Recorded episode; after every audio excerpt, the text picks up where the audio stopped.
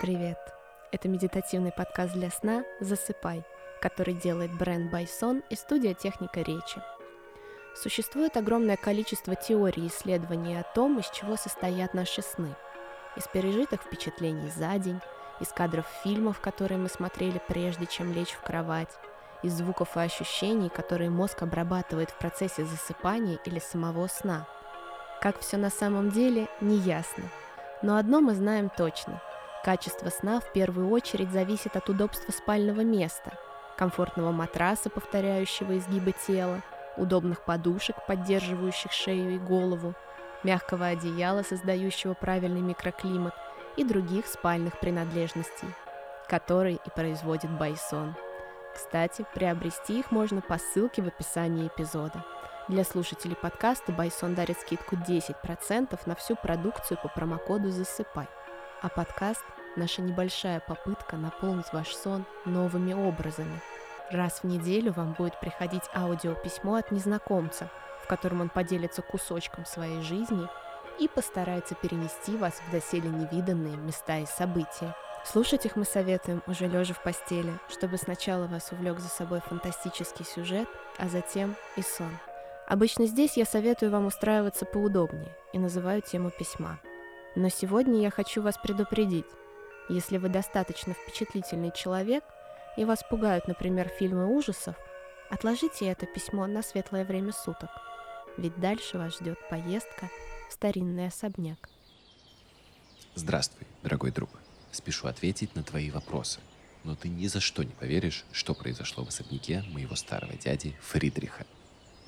В этот раз я проводил осенние каникулы у него по просьбе матери – ибо родители уехали посмотреть Европу, лет 10 в нее собирались. И вот, наконец, я вырос, и часть семейных обязанностей они переложили на меня. А я и не возражал приглядеть за дядей. У него тяжелая стадия деменции, и обычно он целыми днями смотрит в окно. Фридрих не может связать двух слов воедино. Не хотел бы я себе такую старость. Я приехал поздним вечером. Я оставил свой старенький пикап у дома. Вышел из машины, под ногами зашелестели листья, которые никто не убирал еще с прошлого года. Погода стояла теплая, земля иссохла и от каждого шага превращалась в труху. Я взял с собой одну спортивную сумку. На две недели нужно немного вещей. Ветер шелестел в кронах деревьев, окружающих мрачный старый дом с двух сторон. На небе красовалась полная луна. Я невольно засмотрелся на ее очарование. Я потянулся в карман за ключами, но в поисках нужного обронил всю связку – наклонился за ней и замер. В кустах что-то шевелилось, что-то очень крупное. Я медленно встал, и шуршание прекратилось. «Какая большая крыса!» Пробормотал себе под нос и нашел нужный ключ. Дверь со скрипом отворилась. Прихожую освещал тусклый свет. Мать велела сиделке экономить на электричестве.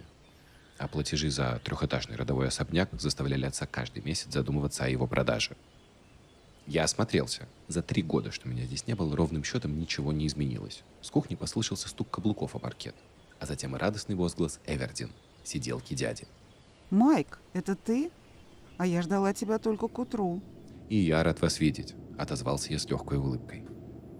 Полноватая женщина была на целую голову ниже меня. Она заботилась о дяде уже больше пяти лет, и я ни разу не видел ее грустной. На ее лице всегда красовалась неизменная улыбка радушия, но, как по мне, ничего фальшивее быть не может. «Как дядя? У вас все хорошо?» – спросил я ради приличия. «Я как раз собиралась отвезти его спать, но вы успеете повидаться». Весь путь до зала с тремя высокими окнами, тянущимися от пола, Эвердин рассказывала о состоянии дома. Жаловалась на сантехнику, мигающий свет и перебой с электричеством – я попросил ее составить список для отца. Он занимается вопросами обслуживания особняка. Правда, очень неохотно. Дядя сидел в инвалидном кресле с застывшим взглядом перед окном. Его морщинистое лицо уже несколько лет сохраняло одно угрюмое выражение, какое бывает у людей в самые страшные моменты их жизни. Эвердин взялась за ручки кресла и повернула дядю ко мне. Он нервно стучал указательным пальцем по подлокотнику. Зрачки оставались неподвижными. «Фридрих, к тебе приехал племянник. Ты помнишь его?» Ласково сообщила дядя-сиделка. Дядя никак не отреагировал, хотя при прошлой нашей встрече еще мог несвязно говорить. Сейчас он напоминал живой труп. Не хотел бы я быть на его месте. Он устал за сегодня. Мы целый час гуляли на улице. По утрам Фридрих более разговорчивый. Ничего, я слегка улыбнулся. У нас будет целых две недели, чтобы поговорить. Вашему дяде пора отдыхать. Да, конечно. Позволите помочь? Лучше я сама. Я отошел в сторону, чтобы освободить женщине место. Инвалидное кресло было неповоротливым. Но прежде чем скрыться за аркой, ведущей в широкий коридор, Эвердин обернулась и неуверенно сказала. Забыла вас предупредить. Не ходите на чердак. Там крысы завелись. «Я постараюсь завтра с ними разобраться», — пообещал я. «Съезжу до магазина за ядом». О, не стоит. Пусть этим занимается ваш отец. Нечего травить молодой организм. Я не успел ответить, как сиделка вместе с дядей скрылась в коридоре. Встав напротив окна, я увидел 82-летнего старика, который каждый день смотрел на неубранный двор с редкими кустами и высокими сорняками. Интересно, что же творится в его голове? Как можно так жить? Мигающий свет отвлек меня от размышлений. Надо будет серьезно поговорить с отцом о состоянии особняка. Иначе такими темпами, когда придет мой черед владеть домом, мне достанутся одни развалины. Я поднялся на второй этаж, где располагалась моя комната. Будучи ребенком, я проводил в ней летние каникулы, когда дядя был еще в своем уме. Он рассказывал мне на ночь такие истории, которые я с дрожью вспоминаю до сих пор, хотя учусь на третьем курсе университета. Старые доски противно прогибались под ногами. Дверь в комнату со скрипом открылась. На стенах до сих пор висели постеры фильмов и рок-групп. В подростковом возрасте они казались мне крутыми. А сейчас я с меланхолией вспоминаю времена беззаботного детства – когда с меня еще не спали розовые очки, и все виделось таким простым. Лампочка над головой раздражительно трещала, поэтому я поспешил раздеться и выключить свет. Устал от дальней дороги. Эвердин подготовил чистое постельное белье, в которое я укутывался еще в детстве. Старая ткань приятно согревала, навевая сон. И я бы быстро уснул, если бы не услышал шуршание над головой. Это всего лишь крысы, успокаивал я себя, но невольно вспомнилась дядина история про привидение – живущая на чердаке королевского замка. «Это крысы!» — повторил я себе и тяжело выдохнул. Сверху послышался звук падающего предмета. «Большие крысы!» — пробубнил я, перевернулся на бок и закрыл ухо подушкой. Только так и смог уснуть. Следующий день я провел в хлопотах по дому. Кое-какой мелкий ремонт делать я все же умел. Починил болтающиеся ручки дверей, прикрутил ножку к столу, повесил пару полок и приделал на место дверцу кухонного шкафа. Дядя по-прежнему молчал. Не сказал ни слова ни утром, ни во время вечерней часовой прогулки, на которой Эвердин воодушевленно поведала мне последние сплетни про соседей. Я слушал ее в полухо, наслаждаясь прохладой прошедшего дождя. К ночи округу заволокло осенним туманом, а на окнах заблестела мелкая морось. Я снова не мог уснуть. Шарканье мелких крысиных лап отчетливо напоминало человеческий топот. Пугающие звуки нарастали, смешивались со скрипом старых половиц, и на этот раз подушка не спасала. Не в силах уснуть, я встал и подошел к окну. Сквозь туман виднелись очертания полной луны. Очередной скрип раздался над моей головой. «Черт, да сколько можно?» Я тихо выругался. Сжимая кулаки, начал представлять, как собственноручно убиваю зловредных крыс. «Да это невозможно! Сколько можно шуметь?» Выкрикнул я после продолжительного крысиного писка над головой. Из приоткрытого окна задувал прохладный ветерок, но злость внутри меня закипала. Глаза нещадно болели, но было невозможно уснуть. В итоге я не выдержал. Сдался. Вышел из комнаты, пошел к ведущей на чердак лестнице.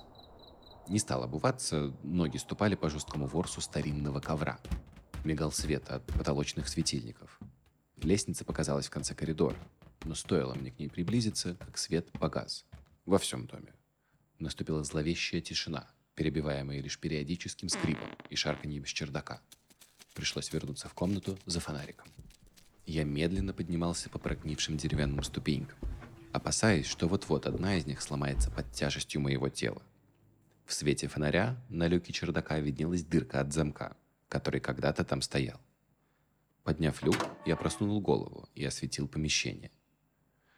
Здесь было пусто. Неистово раздражающие звуки куда-то исчезли.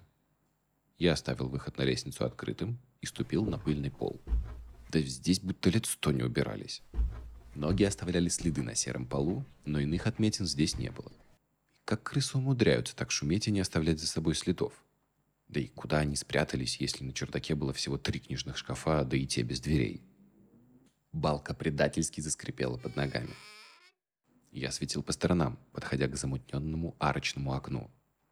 Сквозь него едва умудрялись пробиться одинокие точки тусклого ночного света.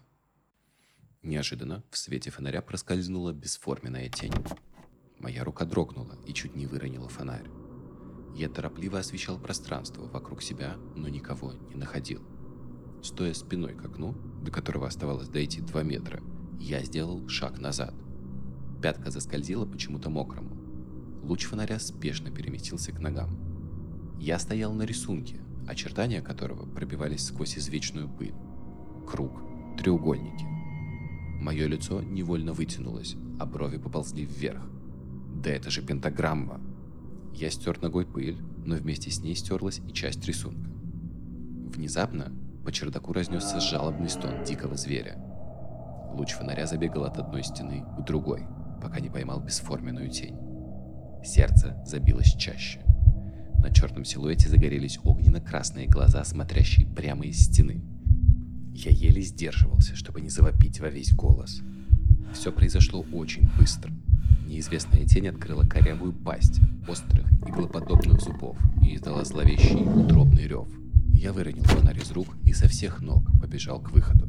И даже не подумал закрыть люк. Быстро спустился на первый этаж и вышел на улицу. В сотый раз пожалел, что забыл обуться. Силясь прийти в себя, побрел к машине. Под ногами хлюпала сырая листва, а в голове крутился всего один вопрос. «Да что это, черт возьми, было?» Я неспешно приблизился к пикапу. Надеялся, что и в этот раз забыл закрыть дверцу. Этой привычкой страдал с момента получения прав. После нескольких ограблений приучил себя не оставлять в салоне ничего ценного, но так и не заставил себя запирать дверь. Потянул ручку и с облегчением выдохнул. Дверца открылась. Где-то час я сидел, размышляя о произошедшем, но так и не решался вернуться в дом. Сам не заметил, как уснул, упоенный тишиной ночи. Меня разбудил стук чьих-то костяшек по стеклу. Я вздрогнул, открыл глаза. Через боковое стекло мне махала жизнерадостная Эвердин. Выйдя из машины, я сощурился от утреннего света. Майк, с тобой все в порядке? Улыбчиво поинтересовалась женщина, оглядывая меня. «Да», — неуверенно ответил я. «Вот, вышел ночью забрать одну мелочь из машины и не заметил, как уснул». Меньше всего мне хотелось, чтобы из-за правды об этом доме дядя лишился сиделки. Когда они менялись, у родителей происходила многомесячная эпопея по подбору кандидатов. Мне нужно в магазин за продуктами. Ты присмотришь за Фридрихом? Конечно, неохотно согласился я. Что с вашей рукой? Взгляд упал на окровавленные бинты, которыми была перемотана ладонь женщины. А, это? Она слегка пошевелила пальцами раненой конечности. Порезалась, когда вскрывала банку горошка. Ничего страшного.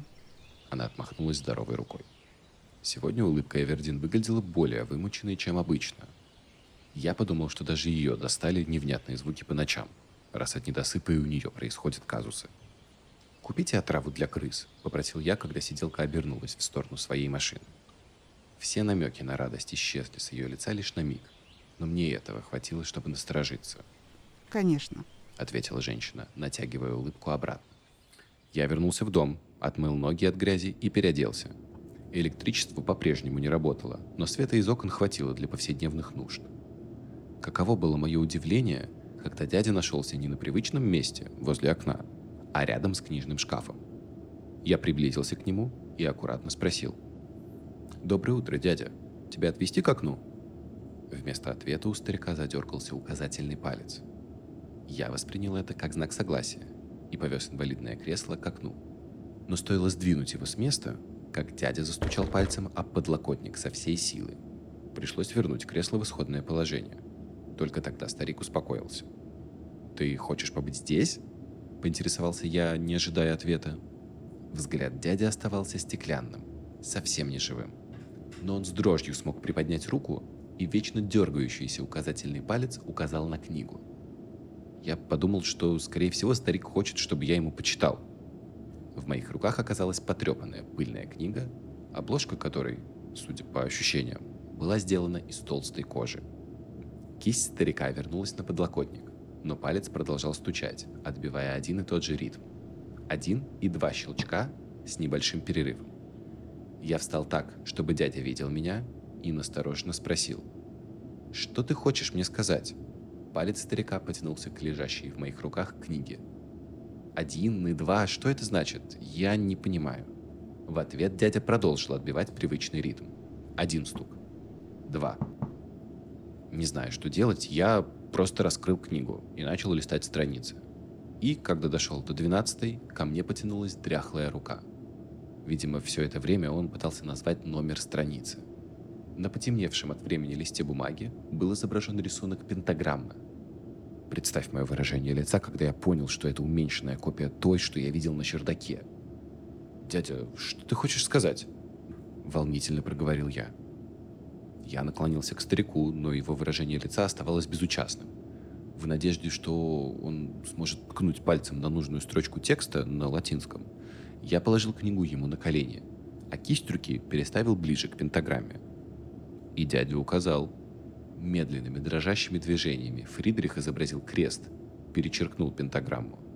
Я сглотнул засевший в горле ком и неуверенно пробормотал. «Хорошо, я уничтожу ее». Положив книгу на место, я отвез дядю обратно к окну. На этот раз он не сопротивлялся. Вооружившись найденными в кладовой моющими средствами и шваброй, я спешно зашагал на чердак.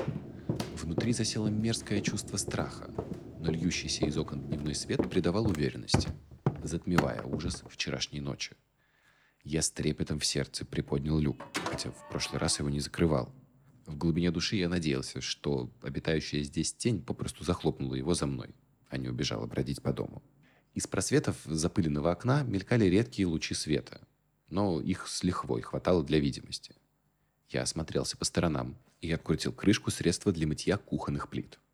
Как-то в детстве я пролил его себе на руку, так с этого места сполз целый шмат кожи, как у змеи.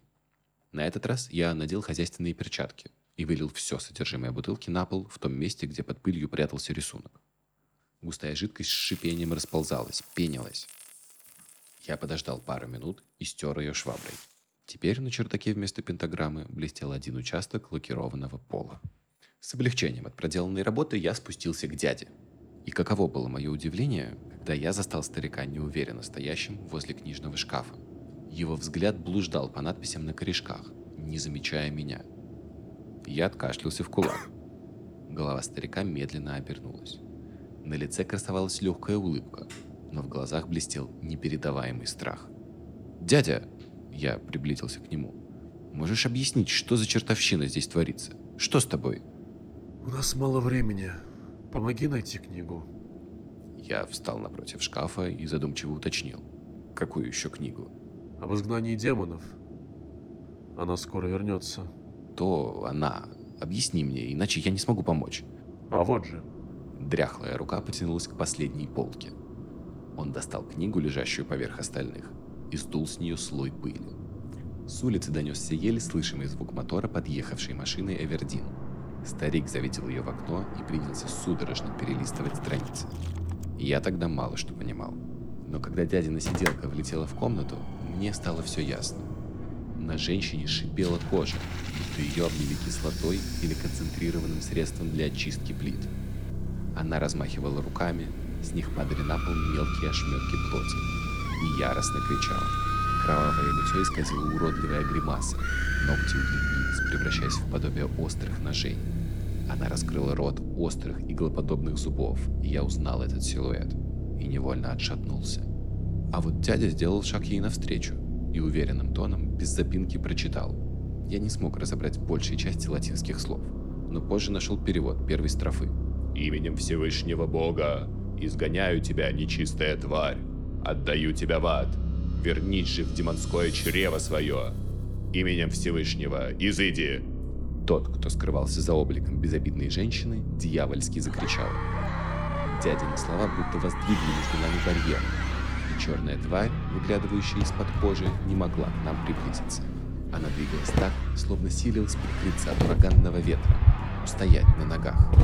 Дядя продолжал читать заклинания снова и снова, а я с замершим дыханием смотрел на происходящее. Прошло всего пару секунд, прежде чем фигура адской твари загорелась. Ее душераздирающие вопли заполнили весь дом. Она, как под струей сильного ветра, рассыпалась на мелкое крошево и растворилась в воздухе. Ближе к вечеру к дяде вернулась юношеская бодрость, и он рассказал о своих успехах в магическом ремесле, в том числе о неудачной попытке призыва демона, который и поработил его, выпивая душу капля за каплей. Как по мне, такая судьба куда страшнее всех стариковских болезней. Но сомневаюсь, что произошедшее остановит дядя от новых попыток колдовать ради вечной жизни, как он сказал. А как прошли твои каникулы, дорогой друг? Надеюсь, ничего сверхъестественного?